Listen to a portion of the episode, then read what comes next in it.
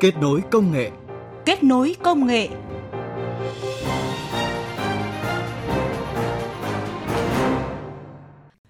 Xin chào quý vị thính giả, chúng ta đang gặp nhau trong chương trình Kết nối công nghệ. Chương trình được phát sóng thứ bảy và chủ nhật hàng tuần trên kênh Thời sự VOV1 Đài Tiếng nói Việt Nam. Chương trình hôm nay có những nội dung chính sau đây. Cơ hội nào cho Việt Nam tham gia cuộc đua bán dẫn toàn cầu? Phát triển hạ tầng chất lượng quốc gia theo hướng tập trung, thống nhất, đồng bộ và hội nhập quốc tế.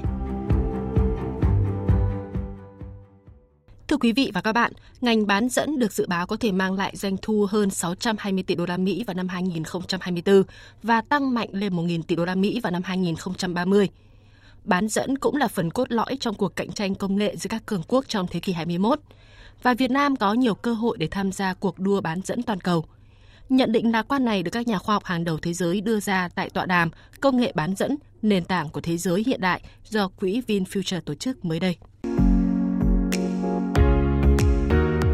Báo cáo của Gartner, công ty tư vấn và nghiên cứu công nghệ hàng đầu thế giới cho thấy, ngành bán dẫn được dự báo có thể mang lại doanh thu hơn 620 tỷ đô la Mỹ vào năm 2024 và tăng mạnh lên 1.000 tỷ đô la Mỹ vào năm 2030. Ngành này cũng được xem là phần cốt lõi trong cuộc cạnh tranh công nghệ giữa các cường quốc trong thế kỷ 21.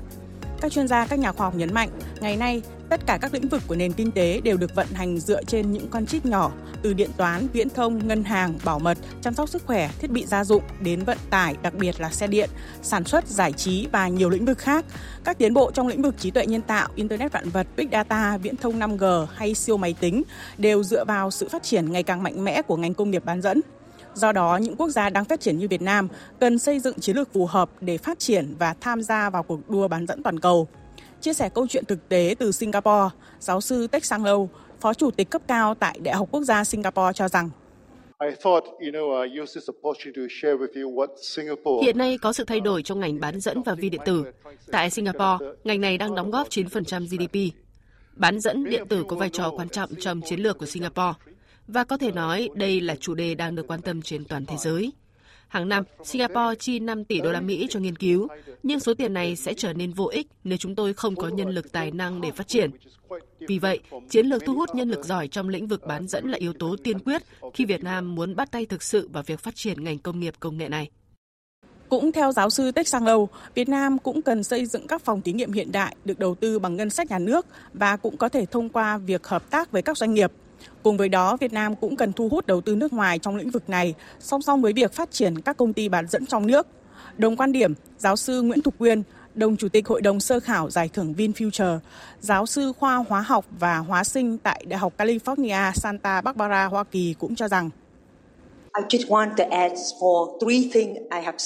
Chúng ta nói nhiều đến hạ tầng phát triển. Tôi nghĩ Việt Nam cần quan tâm đến hạ tầng con người, đào tạo nhân lực từ các trường đại học, các công ty trong nước. Cùng với đó, Việt Nam cũng cần quan tâm đến thu hút các nhà đầu tư nước ngoài để phát triển công nghệ bán dẫn. Các chuyên gia, các nhà khoa học cũng cho rằng hiện nay trên thế giới đang diễn ra cuộc đua thu nhỏ kích thước của chip bán dẫn. Chip đã được sản xuất với kích thước giảm dần từ 9 nanomet, 7 nanomet, 5 nanomet rồi 3 nanomet. Những con chip đã nhỏ, nay còn nhỏ hơn, được dự đoán sẽ còn thống trị và cải thiện nhiều hơn nữa các lĩnh vực của đời sống.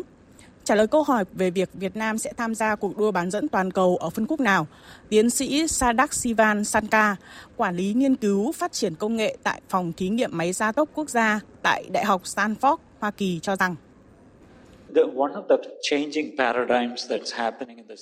Hiện nay đang có sự thay đổi rất lớn trong lĩnh vực đóng gói các con chip bán dẫn. Đây cũng là cơ hội để Việt Nam tham gia vào quá trình này. Tiến sĩ Sanka cũng tin rằng những quốc gia đang phát triển như Việt Nam có thể thiết lập các chương trình hoặc các phương án tài trợ để thúc đẩy giáo dục. Nhà khoa học này cũng cho rằng những cá nhân sáng tạo khi được trang bị kiến thức và kỹ năng đúng đắn có thể đối mặt và giải quyết những thách thức phức tạp. Đặc biệt, thế hệ trẻ thường có lý tưởng và tư tưởng lạc quan, khiến họ trở thành một nguồn tài nguyên quý báu của quốc gia. Kết nối công nghệ vươn tầm thế giới. Kết nối công nghệ vươn tầm thế giới.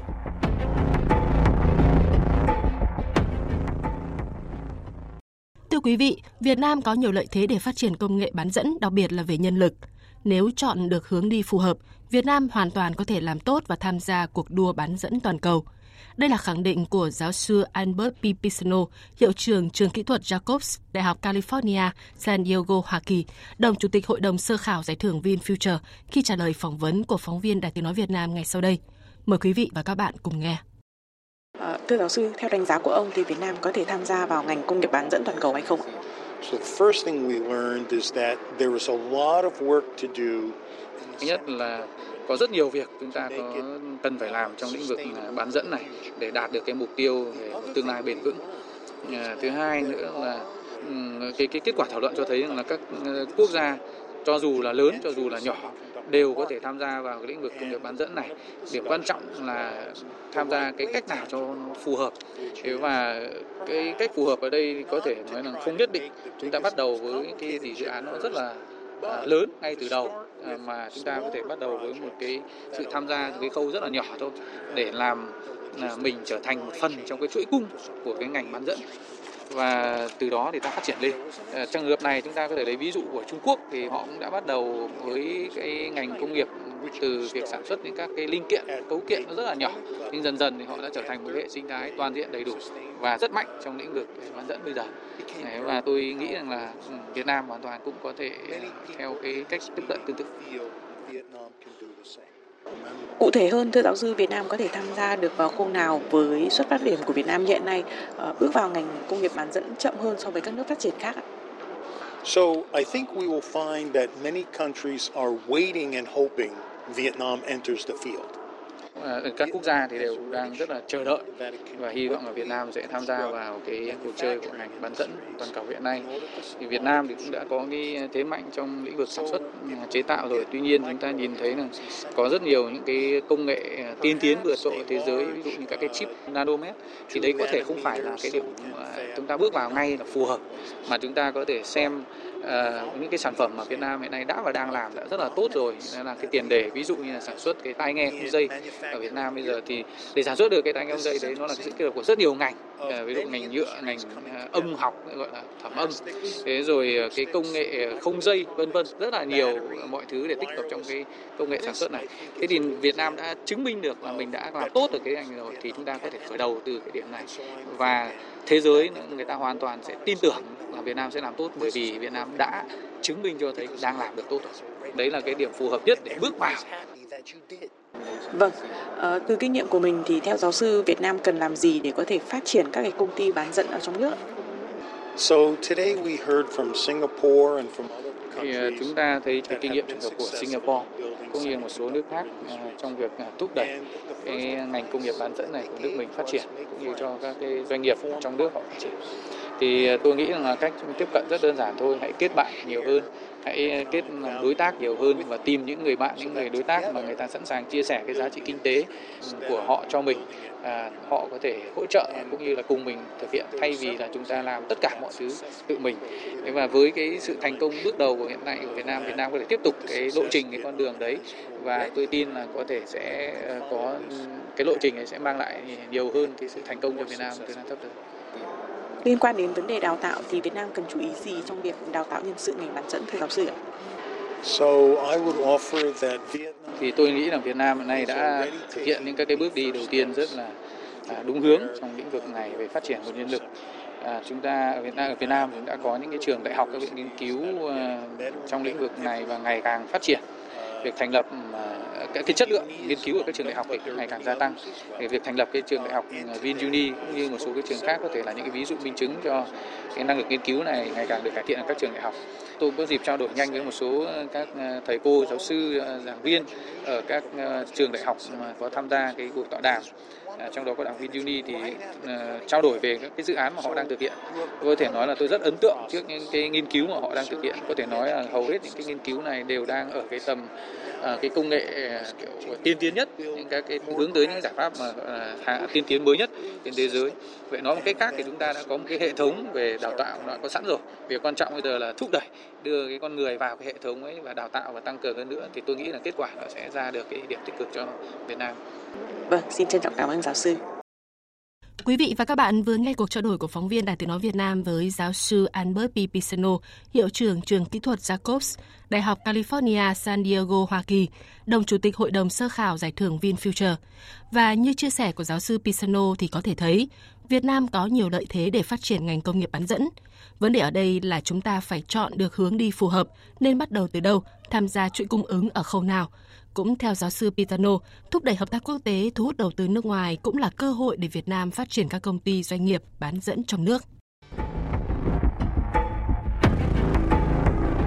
Kết nối công nghệ vươn tầm thế giới. Kết nối công nghệ vươn tầm thế giới.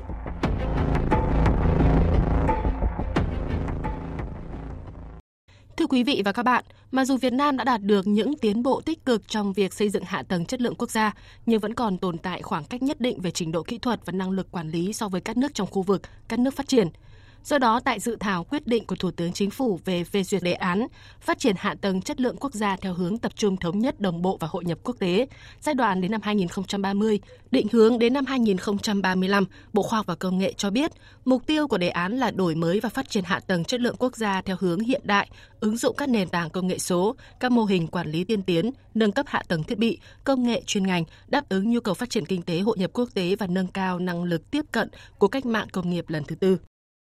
Tổng cục Tiêu chuẩn đo lường chất lượng Bộ Khoa học và Công nghệ cho biết hiện Việt Nam đã xây dựng thẩm định và công bố hơn 13.500 tiêu chuẩn quốc gia, trong đó tỷ lệ hài hòa so với tiêu chuẩn quốc tế và khu vực là hơn 60%. Bên cạnh đó, các bộ quản lý chuyên ngành đã ban hành và đăng ký tại Bộ Khoa học và Công nghệ trên 800 quy chuẩn Việt Nam. Về cơ bản, các hoạt động quan trọng trong cấu phần của hạ tầng chất lượng quốc gia gồm tiêu chuẩn đo lường, công nhận và đánh giá sự phù hợp đã được Việt Nam quan tâm và ban hành nhiều khung pháp lý với ba luật nền tảng là luật tiêu chuẩn và quy chuẩn kỹ thuật, luật chất lượng sản phẩm hàng hóa và luật đo lường. Bộ Khoa học và Công nghệ cũng cho biết thời gian qua, nền tảng hạ tầng chất lượng quốc gia đã trở thành công cụ giúp các sản phẩm hàng hóa Việt Nam vượt qua các rào cản kỹ thuật trong thương mại, thúc đẩy hoạt động xuất khẩu hàng hóa, giúp doanh nghiệp có cơ sở để cải tiến kỹ thuật, thay đổi công nghệ, nâng cao chất lượng sản phẩm. Ông Nguyễn Văn Kiên, giám đốc kỹ thuật công ty giải pháp kỹ thuật Hoàn Hảo nói. Những cái doanh nghiệp FDI ấy thì có nhu cầu và cái tiêu chuẩn là rất là chính xác. Do đó thì công ty Việt Nam cần phải có những trang thiết bị đủ hiện đại để mình có thể kiểm tra và đưa ra cái kết quả nó phù hợp với cái nhà đặt hàng. Thì ờ, khi công ty Việt Nam áp dụng được đo kiểm vào thì nó sẽ giảm rất nhiều chi phí, thời gian và tiền bạc để chúng ta là xuất hàng đi ạ. Mặc dù Việt Nam đã đạt được những tiến bộ tích cực trong việc xây dựng hạ tầng chất lượng quốc gia, nhưng vẫn còn tồn tại khoảng cách nhất định về trình độ kỹ thuật và năng lực quản lý so với các nước trong khu vực, các nước phát triển. Theo các chuyên gia, cuộc cách mạng công nghiệp lần thứ tư đòi hỏi hạ tầng chất lượng quốc gia phải thích ứng trong tất cả các lĩnh vực như mô hình đo lường 4.0, mô hình tiêu chuẩn hóa 4.0 và mô hình công nhận 4.0. Ông Hà Minh Hiệp, quyền Tổng cục trưởng Tổng cục Tiêu chuẩn đo lường chất lượng, Bộ Khoa học và Công nghệ nói. Ờ, nhìn một sản phẩm dưới góc độ một hạ tầng chất lượng quốc gia bao gồm tiêu chuẩn này, các hoạt động đánh giá sự phù hợp, các hoạt động đo lường và về chính sách. Thế thì ờ, hiện nay các nước họ xếp hạng các cái chỉ số hạ tầng chất lượng quốc gia rõ ràng như vậy thì cái chỉ số hạ tầng chất lượng quốc gia là một chỉ số đánh giá về cái chất lượng sản phẩm hóa của các quốc gia một cách đầy đủ nhất. Ở trong đoạn vừa rồi thì Việt Nam chúng ta đã có những cái sự cải tiến rất là tích cực trong hạ tầng chất lượng quốc gia. Đấy, từ những chỉ số ở những 64 chúng ta đã tụt xuống 61 và hiện nay chúng ta tiệm cận dần của nước đang phát triển cái chúng ta còn thiếu trong hạ tầng chất lượng quốc gia là chúng ta chưa có chính sách để thúc đẩy cái hạ tầng chất lượng quốc gia. Thực hiện chỉ đạo của Thủ tướng Chính phủ, Bộ Khoa học và Công nghệ cho biết cơ quan này đã nghiên cứu xây dựng đề án phát triển hạ tầng chất lượng quốc gia theo hướng tập trung thống nhất, đồng bộ và hội nhập quốc tế giai đoạn đến năm 2030, định hướng đến năm 2035, trình Thủ tướng Chính phủ xem xét phê duyệt. Mục tiêu chung của đề án là tạo nền tảng pháp lý và kỹ thuật để hình thành được hạ tầng chất lượng quốc gia theo hướng tập trung thống nhất, đồng bộ các hoạt động về tiêu chuẩn đo lường, đánh giá sự phù hợp công nhận từ trung ương đến địa phương, nâng tỷ lệ hài hòa của hệ thống tiêu chuẩn quốc gia với tiêu chuẩn quốc tế và khu vực từ hơn 60% hiện nay lên 70% vào năm 2030 và đạt tối thiểu 75% vào năm 2035. Chỉ số hạ tầng chất lượng quốc gia của Việt Nam đạt vị trí 45 vào năm 2030 và đến năm 2035 sẽ đạt vị trí 40 trong bảng xếp hạng chỉ số hạ tầng chất lượng toàn cầu. Thông tin vừa rồi đã khép lại chương trình Kết nối công nghệ tuần này. Chương trình do biên tập viên Tạ Lan biên soạn và thực hiện. Xin chào và hẹn gặp lại quý vị ở các chương trình sau.